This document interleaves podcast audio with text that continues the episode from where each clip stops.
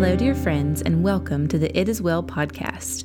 I am your host, Danny Hardy, and I pray that whether today finds you elbow deep in homeschooling a child or knee deep in work projects, that you are uncovering the wellness that God desires for your life.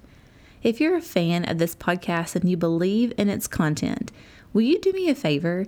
Will you take just a few minutes to write a review, leave a rating, or share the podcast with a friend on social media?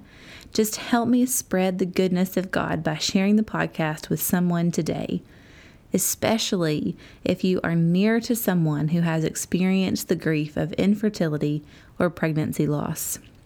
I hope that as you listen in today, you learn something new about the kindness and goodness of God right in the middle of our deep and personal pain.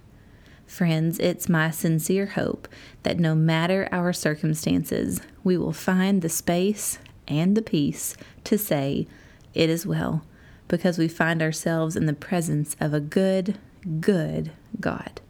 I hope you have listened to part one of Healing Well because much of today's conversation will build upon that content. And if you haven't yet, go check that out. Um, sharing this content has been such a breath of hope and joy for my own soul. And I'm thankful, y'all, that God has allowed me this space to share. From the very early days of facing infertility and pregnancy loss, I prayed that God would use it for His glory and I've prayed that it would be for the sharing. And so I pray that you are gleaning something from these shared moments of vulnerability. The loss of a child at any stage of pregnancy feels a lot like losing the breath straight out of your lungs. Um, it is through that gut wrenching grief that I have learned how to say, It is well, no matter what comes. And I pray that you are finding that same strength of surrender today. Y'all, um, last Thursday, I was making breakfast for our little miracle child, and she lovingly looked up at me and said, Mama, are my friends at school my siblings? I responded with, No, baby, those are your friends. Siblings are brothers or sisters from the same family who sometimes live in the same house with the same mommy and daddy.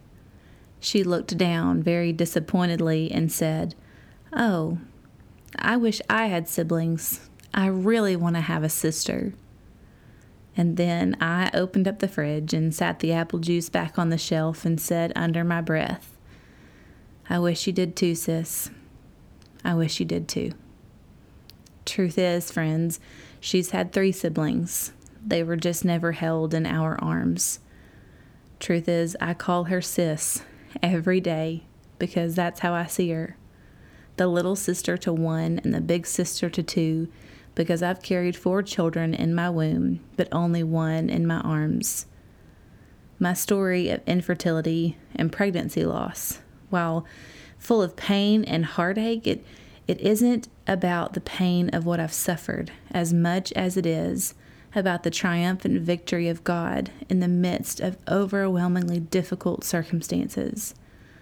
My story, our family story, is about the miracle of a child that we were predicted to never have and the miraculous work of shaping my sinful heart into a heart that is surrendered to Him. It's a story of miracles. Our first miscarriage occurred in November of 2014 in our ninth year of marriage. It was the first time I'd ever seen a little blue line pop up on a pregnancy test and feel my heart pop with possibility. I had, oh, y'all, if you know me very well, you know how true this is. Um, I had an intricate plan for how I would tell my husband that we were pregnant because that's just how I do things. Um, but tragically, before I could tell him the good news by way of the perfect gift, the bleeding and the cramping began. It was early, and the doctor said, You may have never even known you were pregnant if you hadn't been tracking it so closely. But that didn't really seem to help because I did know. I did know that I was pregnant one day and then not the next. I knew, but my husband didn't know yet. So, in true Danny fashion, I went to work the next day, like holding it all together. Um, and then I fell apart at the dinner where I was supposed to tell Dusty that we were pregnant. And instead, I had to tell him all at once that we had been pregnant, but that I was miscarrying and losing the baby even as we were speaking. And that night, I laid in bed for hours on end with the miscarriage continuing in my heart, just breaking over and over again. And Dusty sat by my side all night. He read the Psalms over me as a declaration of hope and trust in God and a determined cry not to be overtaken by grief. He prayed over me and cried with me. He stood strong by my side when the sobbing like carried me to the floor, right? And his hand just so tenderly held mine when I finally came up for air. Y'all, it was early in the pregnancy, but come on, we all know that a woman can imagine a lot in one short week of knowing. I was about eight weeks pregnant when we lost our first baby, and we kept it all to ourselves. We held the grief just between the two of us and tried our best not to break under the weight of it. After all, at that time, I only knew one person who had ever had a miscarriage, so I didn't even begin to know how to talk about it. I eventually confided in one trusted friend in the hallway outside the classroom door where I loved on and taught other people's sweet kindergarten babies every day. And that one trusted friend, she didn't try to convince me that everything was going to be okay. She just let me cry. And that was so important. She wiped away a tear from my cheek that day and she said, Just remember, Danny, nothing comes to us that hasn't passed through his hands. I paused and fell apart a little bit more in her arms while God was already mending me back together. See, that idea of God's hands holding my pain before it ever came to me somehow soothed the raw and painful places of my quiet, private, unknown to anyone else miscarriage. And then Dusty and I picked up the pieces of our broken little dream. We held hands, we prayed hard, and we tried to carry on like everything was okay. But after we suffered that loss, we vowed to ourselves to never suffer in silence again. We recognized our need for community and our need for connection in the midst of such great pain. And so, if you have suffered alone, I've been there, and I would never choose it again, and I wouldn't choose it for you. And we're going to talk more about that a little bit later on. Then, after nine months of more trying and more negative pregnancy tests, it was the start of another school year for me. Another chance for me to share my love for learning with kindergarten students and for me to mother in a different way. On the night of our open house, I once again saw that little blue line pop up, and hope popped back into my heart that was tired and weary. I finally got to give Dusty that perfect gift and watch as he beamed with excitement that just maybe this was our chance to have a baby. So much of me anticipated the worst, right? But I willed myself to trust God for the very best. And for nine long months, I prayed every day for God to allow this child to be held in our arms. We prayed every day for a healthy baby that would follow him all the days of their life. My pregnancy was high risk, and it seemed as though everyone sort of held their breath until the day that our miracle child drew her first. And we saw the miracle of life born into our world. Her presence wrecked our world in the best way, and it drew us into a greater surrender and affection for God as we saw His love for us played out through the miracle of her life. For 11 years, friends, we hoped and prayed for a child, and finally, we held a precious life in our arms that had been born of our love. A child designed by God to be ours. She grew, and we grew more in love as we told the story of her miraculous life and testified to God's goodness at play in our story.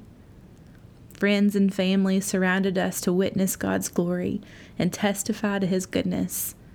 We had a community of people dedicated to supporting us and celebrating with us the gift that we never imagined we would actually receive. Then, 15 short months later, with our daughter still nursing and barely walking, we saw yet another blue line appear. This time felt different. Um, fear, worry, and concern were nowhere on my mind because I had already carried a child to full term once and I trusted my body to do it again. Y'all, I never even thought about the possibility of miscarriage. I didn't have a care or a concern or a caution in the world because I thought I had somehow paid my dues and that I wouldn't be dealt those cards again. We began to dream about our daughter becoming a big sister. We shared the news with family and a few close friends. And of course, we were planning our big reveal, and I started a Pinterest board, you know, for baby number two, and all of the excitement was just building every day. And I tried to contain my excitement from spewing over onto total strangers, um, but I was just walking around grinning ear to ear. And then on a Sunday, after church, before our second doctor's visit, where we were scheduled to hear the heartbeat of our 11 week old baby, the bleeding began. My head sank, and my heart felt like it would surely rupture right inside my chest. After a traumatic visit, horrific visit to the ER, we knew the worst was at hand. We were experiencing yet another miscarriage. My body took four days to finish the miscarriage, and I was in more pain than I ever imagined possible to deliver a life that was gone. The first miscarriage was nothing like the second. This one, the second miscarriage, felt like labor but without the reward of holding a precious baby on the other side of the pain. It was just pain upon pain upon pain. And during those four days, we were surrounded by the love, the love, you guys, of precious friends and devoted family. We shared our pain with those we trusted, and they faithfully gathered around us with the kind of support that reminds you how to breathe when the air escapes the room. They showed up day after day with food and with faith. They showed up with their prayers and the persistence to hold up our arms when it felt impossible for us to praise the one that we love the most. Friends, those were dark days for me. Dark days. I remember lying broken on the floor and feeling completely ruined completely ashamed and discouraged and defeated. It was the kind of low where you imagine there is surely no way out. And in those days, I listened to a single song on repeat, and the words said, Take courage, my heart. Stay steadfast, my soul. He's in the waiting. I knew in my spirit, guys, I knew that I was not forsaken, that I was not forgotten, and that I was being held by the arms that knit me together in my mother's womb. I knew that, but my flesh was weak and it was failing at every turn. I never imagined I would have to face this heartache again, and I didn't know how I would come out. But people continued to surround us, continued to point us to Jesus, and continued reminding us of His goodness always at work in our lives. And I read Psalm 139 over and over again during those days, and these specific verses gave me life. And it starts in verse 7. And the psalmist says, Where can I go from your spirit? Where can I flee from your presence? If I go up to the heavens, you are there. If I make my bed in the depths, you are there. If I rise on the wings of the dawn, if I settle on the far side of the sea, even there your hand will guide me, your right hand will hold me fast. If I say, Surely the darkness will hide me and the light become night around me. Even the darkness will not be dark to you. The night will shine like the day, for darkness is as light to you. For you created my inmost being. You knit me together in my mother's womb. I praise you, because I am fearfully and wonderfully made. Your works are wonderful. I know that full well. Y'all, in those days, I just chose to trust. Right in the middle of my pain, that there was nowhere I could journey that God was not with me. I had to trust that there was nowhere I could go that He was not with me. I had to often will myself into believing and trusting and knowing that the thought of being alone was a lie. The enemy was telling me every day how alone I was, and I had to be adamant about the truth of the Word of God that I was not alone because I was not alone. I was being carried by my good Father, and I had to allow myself to believe in His goodness even when I couldn't feel it, and even when I couldn't see it. I had to trust that He was with me right in the middle of my pain. And the community of people around us were the framework that we needed to survive those days because they consistently led us to Jesus. That August, we planted a beautiful hydrangea in the backyard. We buried our baby and we named it Glory because our only goal at that point was to give glory to God. Because despite our circumstances, He was worthy and He was good.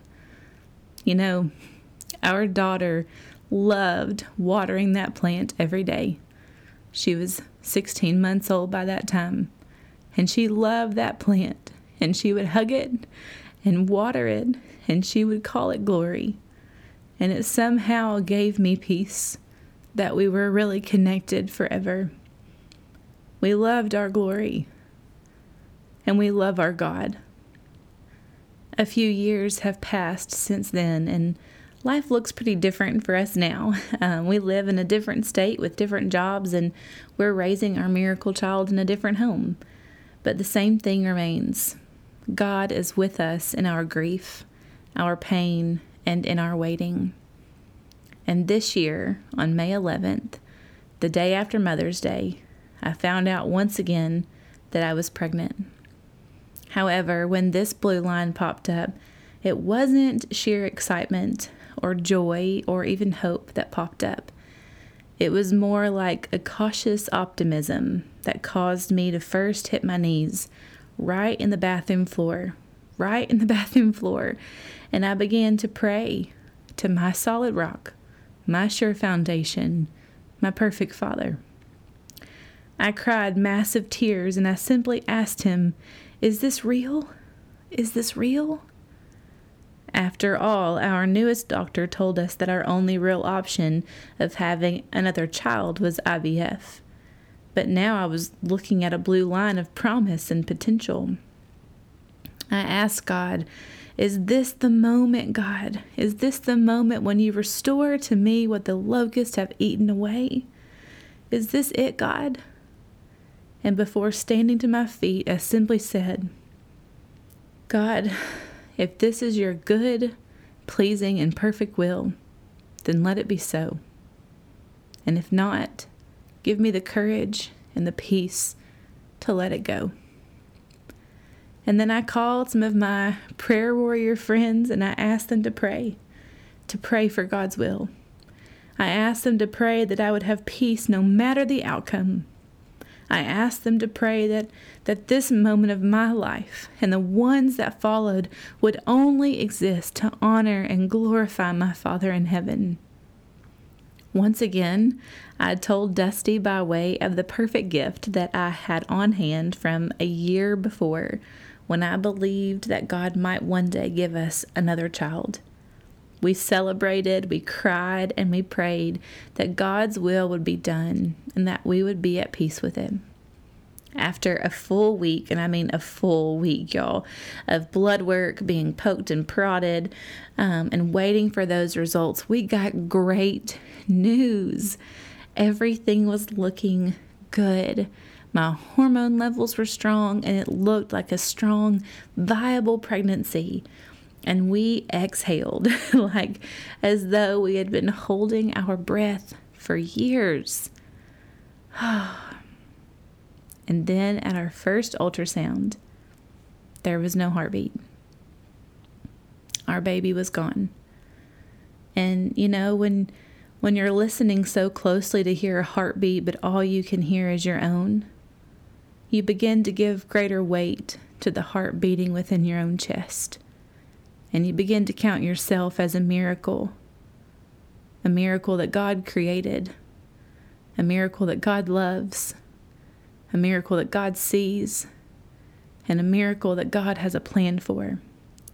Turns out for us that we were eight weeks pregnant, but our baby stopped growing at six weeks of life. We returned a week later for another ultrasound just to be certain that there wasn't a heartbeat. And at nine weeks pregnant, our baby still only measured six weeks, with no heartbeat to be heard. I was in the middle of what was called a silent miscarriage or a missed miscarriage, which I had never even heard of. My body still thought I was pregnant, though our baby's heart was no longer beating. This miscarriage, it felt like like a betrayal unlike any other. My body, the body that I thought was supposed to be capable of creating and carrying life, didn't even know that our baby was without life. And I just felt betrayed by my own body. As we sat in the waiting room surrounded by pregnant women and holding the photo of our baby with no heartbeat, we reminded ourselves and each other that though it felt as though our hope had quickly shifted, it had not. We reminded ourselves that our hope rests only in Jesus and that nothing can shift him. Nothing shifts him, friends. We reminded ourselves of who he is who we are, and what we believe.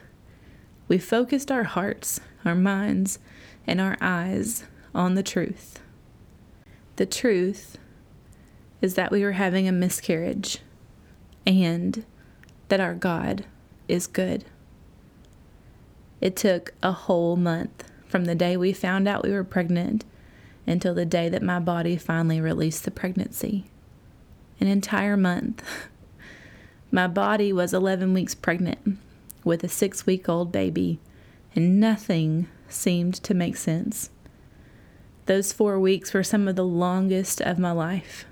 And in the middle of all of it, I was trying to soak up every possible minute with our miracle child while also acknowledging the miracle that was still with me without a heartbeat. I wrote about what that heartbeat or lack thereof meant to my life in those days, and I invite you to read that on the blog. But basically, those days caused me to realize that if we are walking around with a heart still beating inside of us, then God still has a plan for our life, and we get a second chance to get it right. Our baby never got a second chance, so I want to use mine better than I ever have before. It took a whole month for my body to release our baby, and a whole month for me to learn the love, graciousness, kindness, generosity, and steadfastness that God had been pursuing me with all along. It took my body four hours in the early morning of a Thursday to finalize the miscarriage that it had taken me four days to complete in previous years and I'll spare you the details because nobody wants to know all of that. But um, I'll just say two words crime scene. Okay, it was traumatic. Traumatic, actually. it doesn't really even begin to cover what it feels like to look in the mirror and feel like you just might die. Literally die because maybe you won't make it to the hospital in time. I may as well have been a ghost because I certainly had no color to my skin, and it was the most afraid I have ever been in my life. But we did make it in time, and though I suffered a great deal of blood loss, I was okay. And I'm here, and I'm super thankful. Um, my doctors were incredible. My husband was a rock, and the family and friends who showered us with their love were the hands and feet of Jesus um, meals poured in and cards filled our mailbox, and friends came to sit with me and let me cry. And encouraging text messages just flooded my phone. And I knew beyond any doubt that the enemy might try to throw at me that I was not alone. God was showing me every day that I was not alone. He was demonstrating his love for me in big and small ways every single day. And y'all, the greatest evidence of his love for me in those broken days was the little blonde haired, blue eyed girl who curled up on the couch with me every day and stroked tears away from my cheeks. She is the miracle of our story and the reminder that our God does great things and that He finishes what He starts. As a young child, all I ever wanted to be was a mama, and He made me a mama by giving me a miracle and I count her as a miracle now more than ever because I have known the grief and pain of pregnancy loss. It's been just over two months since we lost our third baby to miscarriage, and my heart is still healing from the pain of it all. But, friends, this time it was different. Every time was a little bit different than the other. But this time I knew the limitations of my body but I trusted the infinite ability of our God.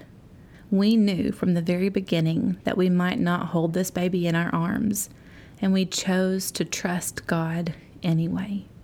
We chose to give Him glory anyway. We chose to tell our friends and family anyway. We chose to celebrate the life that was instead of only holding out hope for what might be later on.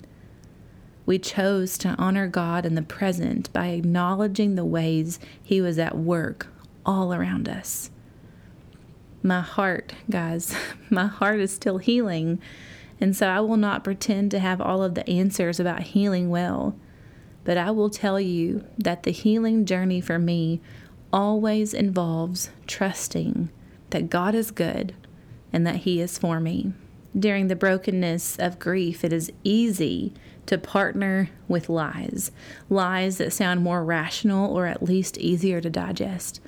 But, friends, we must refuse to partner with lies for the sake of an easier journey. And instead, we must buckle down during our pain and dig out the hard truths of the Word of God because those truths give us freedom and peace and joy. We must choose to believe Hebrews 13:5 when God says, "Never will I leave you, never will I forsake you." We must set scriptures on our doorposts and around our hearts to remember the truth of Psalm 27:13 and 14, which says, I remain confident of this. I will see the goodness of the Lord in the land of the living. Wait for the Lord. Be strong and take heart, and wait for the Lord. We must remember to rejoice in hope, be patient in tribulation, and be constant in prayer, as Romans 12 12 instructs us. We must choose to believe that in Christ we have peace because this world will give us trouble, but Jesus has overcome the world. And he teaches us that in John 16, verse 33. Friends, we have to be able to acknowledge in the middle of and in the depth of our grief that Jesus says in John 13 7, You do not realize now what I am doing, but later you will understand. We must surrender to the idea that we don't know. And maybe we aren't intended to know what He's up to right now, but that He promises we will later understand. And lastly, to heal well, I believe we have to set ourselves about the everyday action of fixing our eyes not on what is seen, but on what is unseen, since what is seen is temporary, but what is unseen is eternal. And that's from 2 Corinthians 4, verses 17 through 18. I have to daily, daily surrender my agenda, my will, my plan, my dreams, my hopes, and my future before Him and trust that He is good and that He is for me. I choose every day to surrender myself to the truth that His will is perfect, which far outweighs anything I could plan on my own. I choose to surrender and it's hard, y'all. I'm not going to say it's easy. It's hard. But I choose to surrender the dreams and desires that I have for my own life. And instead, I open up my hands to hold only what He places in them. If you're listening to this and you're longing for a child and all you seem to find is loss and grief, I see you. But most importantly, God sees you. His seeing you does not mean that He will give you the thing you are asking for, but it does mean that He is working for your good and will give you what He has planned for you. Remember, friends, that God's goodness does not obligate Him to give us what we decide is good. He is the author of good, and therefore He has the sole authority to determine what good actually is for each of His children. He is a good Father and He has good plans for His children. I know you might be hurting and longing with an ache so deep that you can feel it in your bones, and I just want you to know that you are not alone. Don't believe the lies, but instead hear the truth and let it reside in you. You are not alone. God is with you, and He is for you, and He is good. Y'all, I have stood on tear soaked ground and I have lived to give him glory on the other side of it. And I believe you will too. I believe that whether you receive the goodness that you currently desire or whether you receive a goodness from God that you never even imagined, that you will take the opportunity to give Him glory from the goodness that He grants. I can promise you that although we may not always get exactly what we think we want, God gives us what He knows is best. And friends, it is impossible to outgive God. When His good, pleasing, and perfect will comes to fruition in your life, I pray that you shout from every corner of the world about the goodness of our God. Psalm 126, verses 5 and 6 says that those who sow with tears will reap with shouts of joy. So when that joy comes, let's shout it out, friends. let's shout it out. Because during the darkest of nights, his joy was already headed for you. Because his joy comes in the morning. So, friends, if you are in the dark, take heart the dawning of the sun is coming because the light of the world has come into the world and his joy is coming for you. My joy and my hope no longer rest in the outcome, but in the one who holds the outcome, and that is the essential component to my process of healing well. My joy isn't based in a child, but instead in the Father. I pray so fervently that your heart is encouraged by the goodness of God at work in my story. And I pray that you will take time today to acknowledge His goodness at work in yours. Friends, it has been an honor and a privilege to speak into your story. And I thank you for the grace with which you carry the vulnerability of mine. I hope you will make plans to join me again in a couple of weeks as I interview a sister in ministry as we continue to dive into the well that God is for us and the wellness that God has for us. I can't wait to chat with you again. I'll talk to you soon.